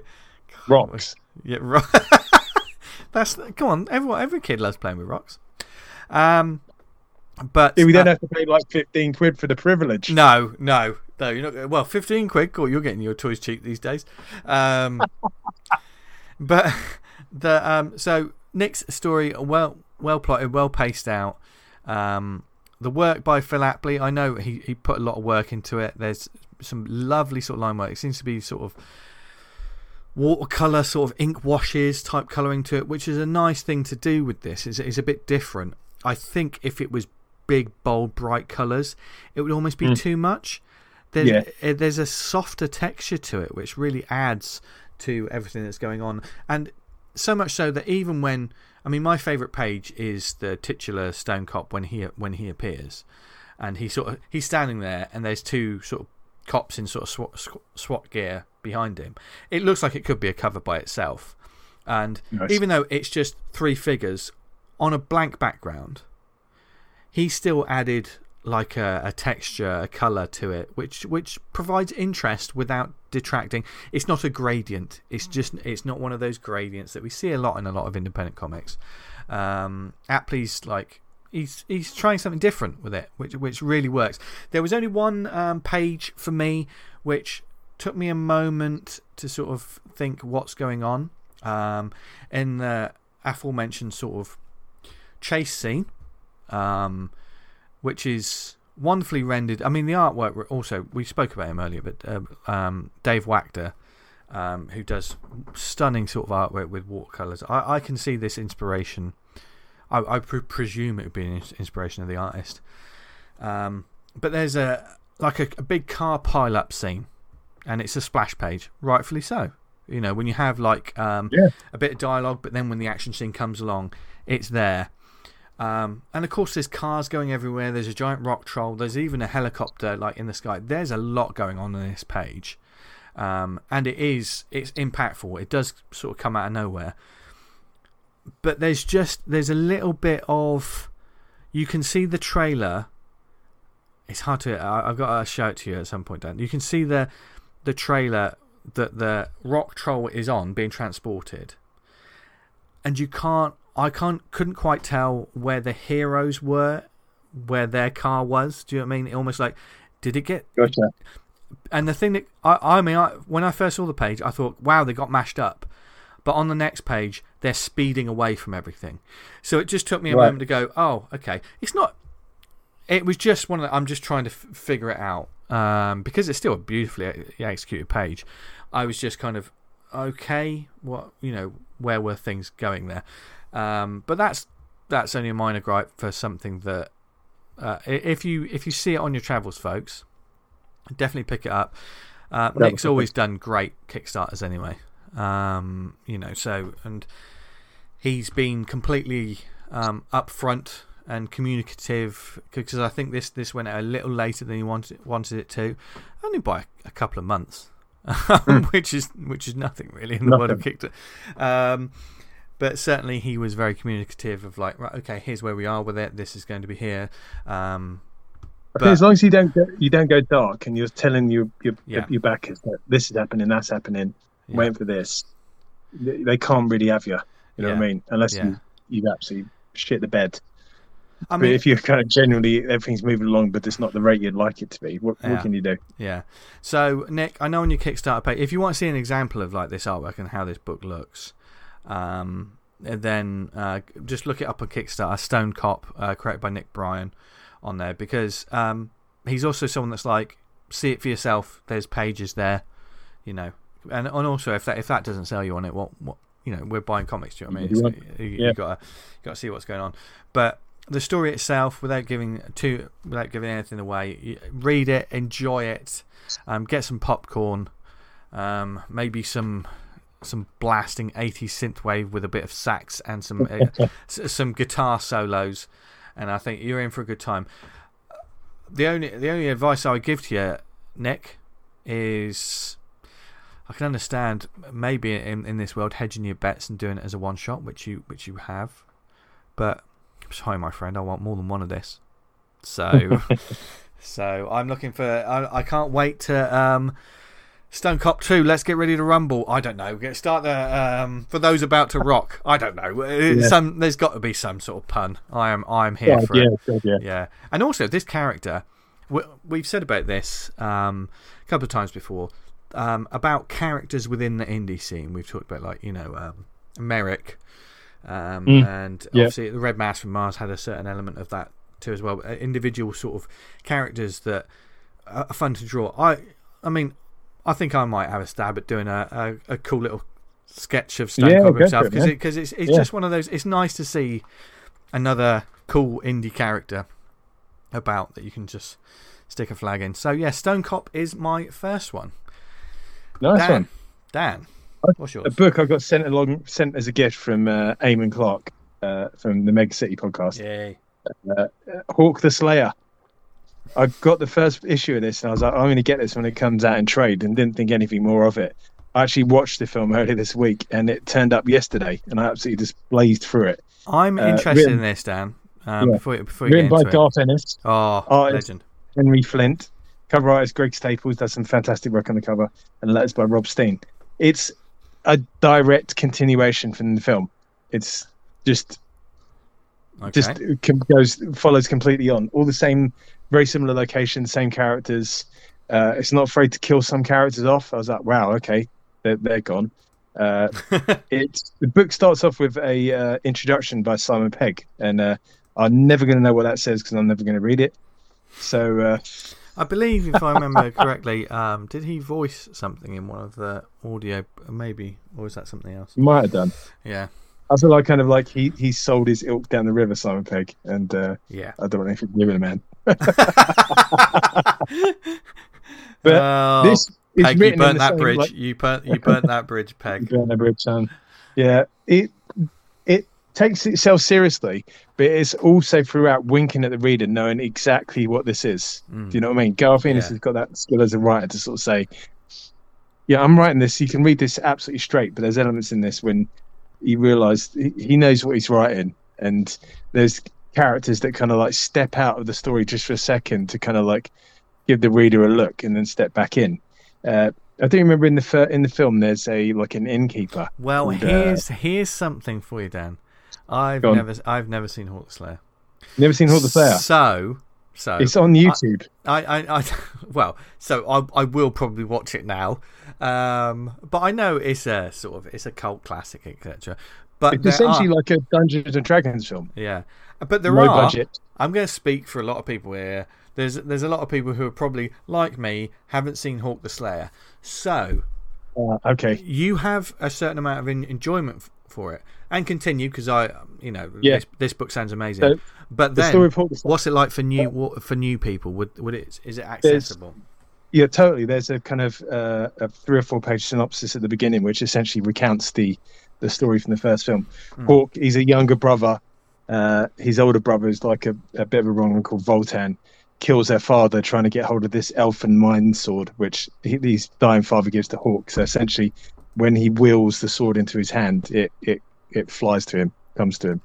And where Voltan's like an absolute wrong and going around the land smashing stuff up, Hawk's the opposite, going around sort of uh, doing good. But he, he's a bit of a hard bastard as well, Hawk. So uh, it's the clash with the two brothers, and the there's an innkeeper in it who's played by uh, Roy Kinnear, uh, fabulous character, English character actor, and mm. he muses in the book. It's like, well, their dad called them Hawk and Voltan. Obviously, that was going to go go wrong. It's like, yeah, who called their kid Hawk? The older brother Voltan. And in the film, like uh, Jack Palance plays Voltan, the older brother, and he's sort of at the beginning of the film, he's confronting the father, and it's like, mate, you're fucking older than your dad. It's,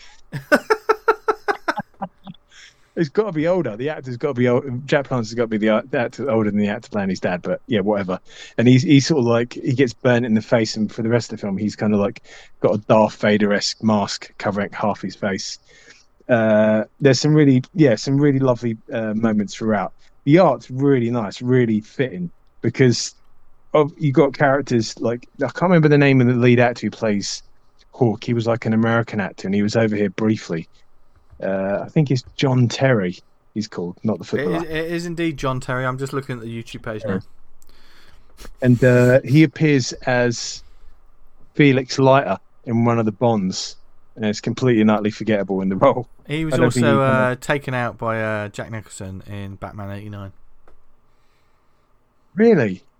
No, no, that's Jack Palance.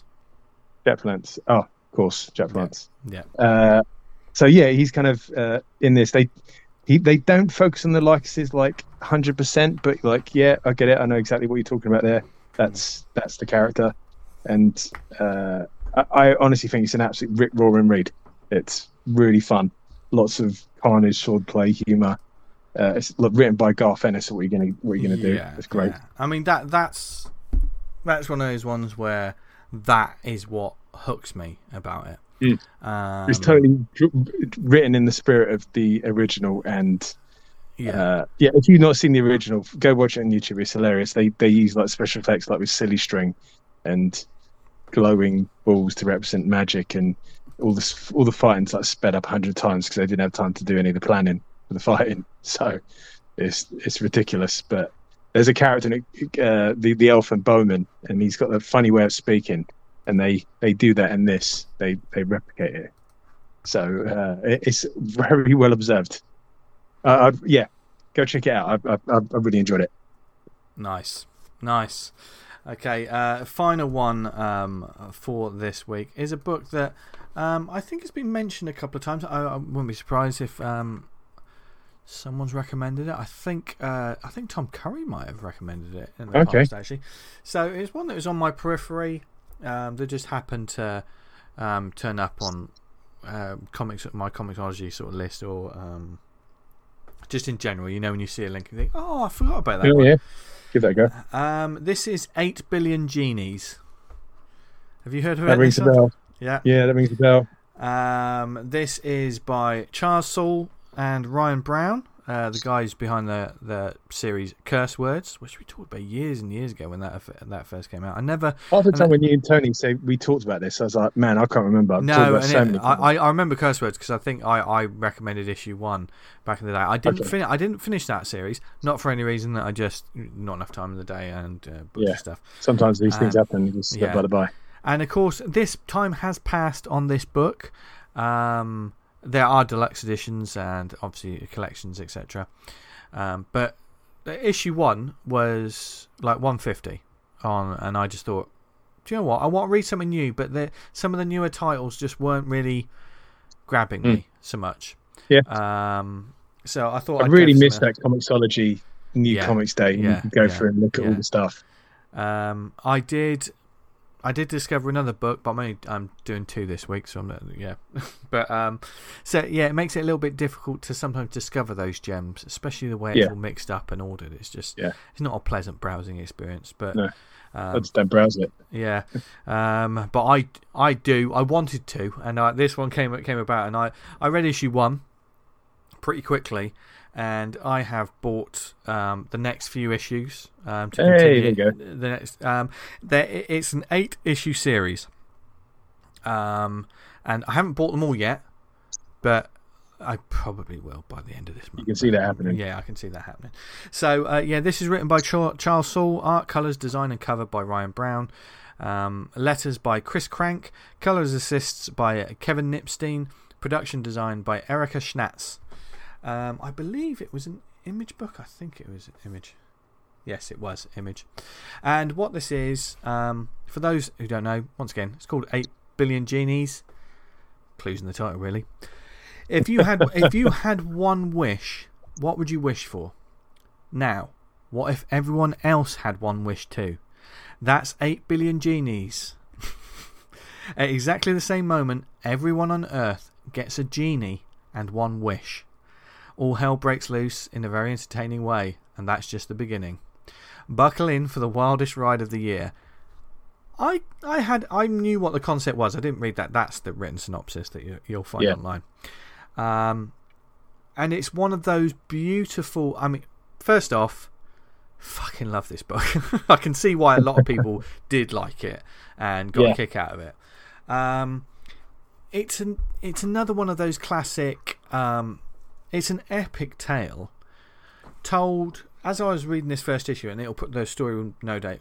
Get bigger in some kind of way, possibly. Um, but the first issue very much felt like it was almost an, an indie, one of those great sort of indie, quirky indie fantasy horror uh, mystery where everyone's in one place. Yes. Um, yeah. Because the concept's there. Everyone, everyone in the world gets a wish. Um, there's something within the first issue that I think's interesting because while other characters are uh, sort of uh, interacting, you're getting to know some of the characters almost in a, in, the, in that classic story. Um, I'm going to go back to horror again because I'm just in that Halloween kind of mood. You know, when a horror story starts and you get to know the cast a little bit, little pockets of yeah. information. Yeah. And there's all these people in this uh, bar called the Lampwick. Um. A, a different, a colourful cast of characters. There's a band who are going to be playing there that night, so they're so they're setting up their gear. There's a there's a kid whose dad is an alcoholic and asleep on the face down on the bar. There's hints to clearly some emotional stuff going on there. Um, there are sort of romantic angles, and and there's the, the barman himself who.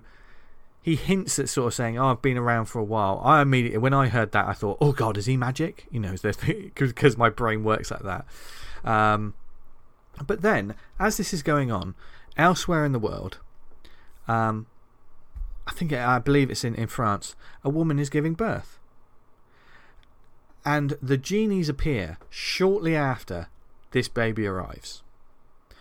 Now, there's no for all of you people out there who have read this, you're probably sort of going, you're either nodding or you're you're smiling or you're going, no, it's got nothing to do with it, Vince, you're a maniac. Um, it was it was one of those, that scene is only in that first issue at that specific time and nothing else, it doesn't, there's nothing really like that in the rest of the issue really. Um, because, and the genies themselves are these little... There's just this little glowing, these little characters that are, they almost look like little cartoon figures that you find on an interface of a video game, or someone oh, okay. that, a, a tutorial character, and they turn up and they they've got a smiley face and they're like, "Hello, I'm your genie. You you get you get one wish and that's it. When, uh, after that, I'm I'm gone. But you can get have whatever you want." Um, and you can imagine, you can imagine, the world turns upside down. This is just in the first issue. As well, that immediately starts because it, it's one of those classic synopsis that's sort of like that's a genius idea because it's simple and yet it, it invites absolute fucking chaos. Because anyone that knows anything about genies or or jinn or things like that, you wish for things and it may not. It, yeah, you may not it, turn it, out it, the way. Quite malicious. Yeah, yeah, yeah. And I, it hasn't really touched on that too much in in this one, but. Um, A character does something very, very interesting to begin with because, um, and this is just in the first issue, folks. So you know, follow it along. I was saying, like you can, yeah, you can wish yeah. for like a massive cock, and then you look outside your house and there's a massive bird walking around, attacking cars. And you're like, yep. Fuck. Yep. Um, yeah, maybe uh, we've got Dan's wish there. Um, But there's that's my reality, mate. I don't need to brush it up. There it is. There it is. Hey. Um, but the the bartender of this bar, as soon as he hears this, um, he sort of um, immediately scratches his chin, and he, he thinks it's really thoughtful. Ryan Brown's art's brilliant for this as well, because all the characters have their own individual look, and you know exactly where they are. And the barman just looks at his genie and says, um, "I wish that." No wish that is made outside of this bar affects anyone who is in it now. And so, it, I mean, I've worded it terribly, but it is that kind of. I'm saying, yeah, he, yeah, yeah. He created a protective bubble. Over so if that. Someone wished him ill, they'd, they'd be fine. But then again, if someone wished him well, they would be unaffected it's, too. It, it immediately brings up an interesting, and that's one of the reasons I love this story. Um, Outside, I wonder if someone would actually be that altruistic. Well, there are two people from the band who just happen to be outside when this is happening. Uh, one of them asks uh, the other out on a date, and she's like, "Oh, I didn't know you liked me like that." As soon as this genie moment happens, while they're outside the bar, she immediately says, "Oh, I wish that um, Brad loved me." I've got the name wrong, but I wish that Brad loved me, which is their bandmate. Um, I wish he, he always had feelings for me. Uh, he had romantic feelings for me. Right in front of the guy that just essentially confessed, "I like you." Right, and he ter- and, and and she sort of realizes at the moment, like, "Oh, sorry about that." And he turns around and he goes, "I wish," and you think he's going to wish against that or or something like that, and he, he decides not yeah. to. So he's still got his in his pocket. So she runs into the bar.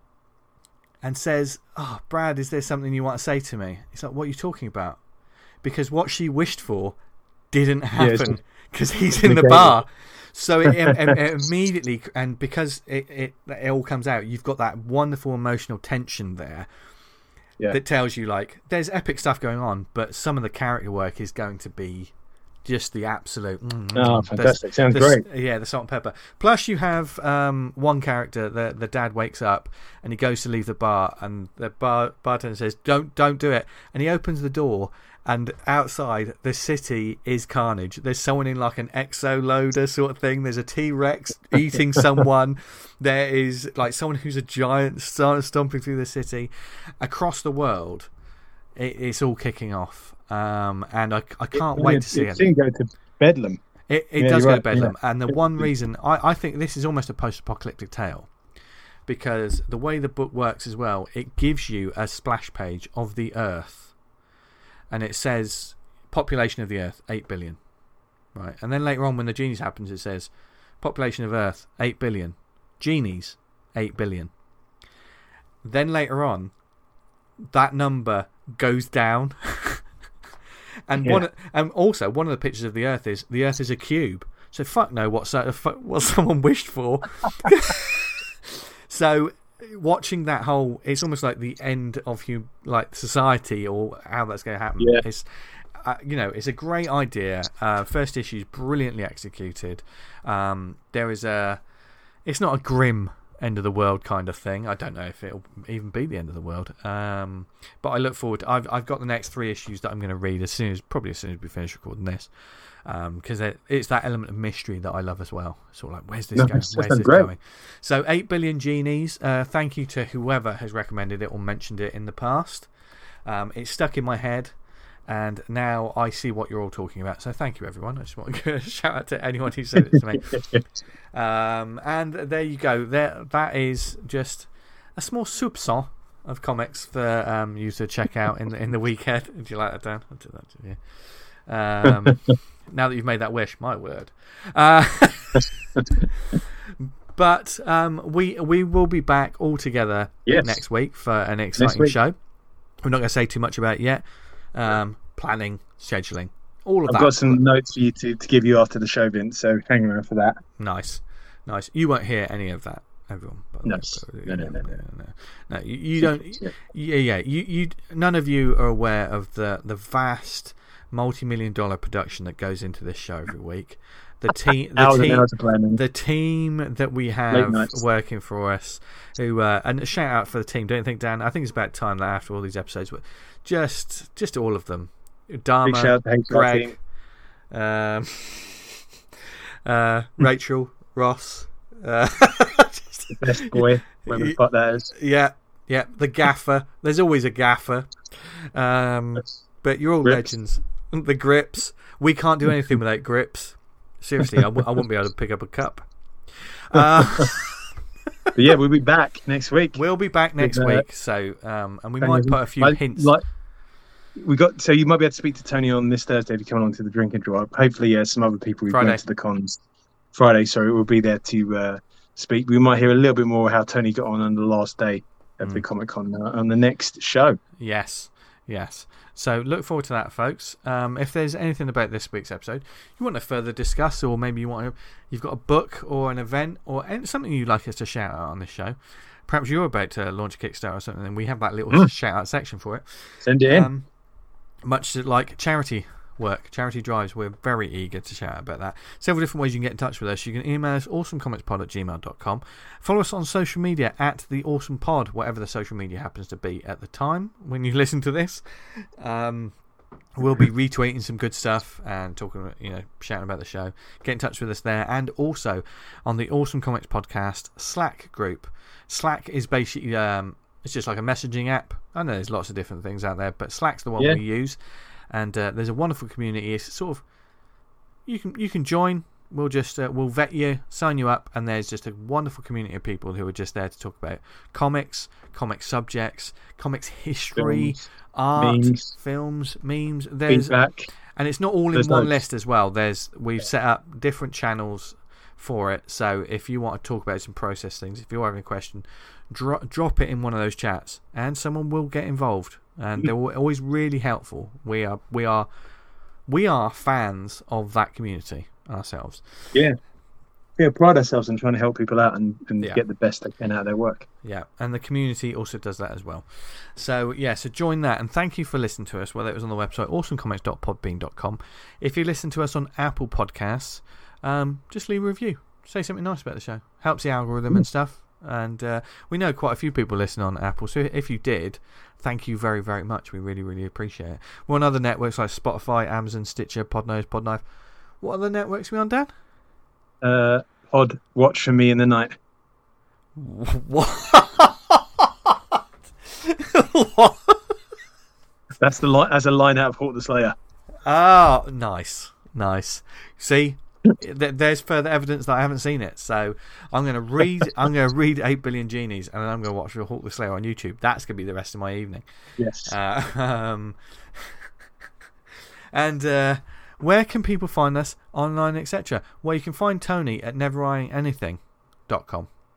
He's been blogging about his experiences, so go check that out. Read what he's been up to. He's been blogging everywhere, all over the mm. walls, all over the ceiling. Don't use the U V light in the uh, hotel. No, no, Jesus Christ. Look, like a paint bomb went off. Um, now, Dan, where can people find you? You can read Vanguard at vanguard comic dot com, and you can buy my comics at b z comics dot big cartel dot com. Nice. And you can uh, find me on social media at Jester Diablo. Um, stay tuned, as always. Join us next week. We've got, we've got plenty more um, fun in the works, um, some process. Some very exciting guests coming up, and mm. uh, and also we'll probably do an update on the the little quiz, the little um the prize draw. Yes, oh, the Viz. Yeah, the Viz one.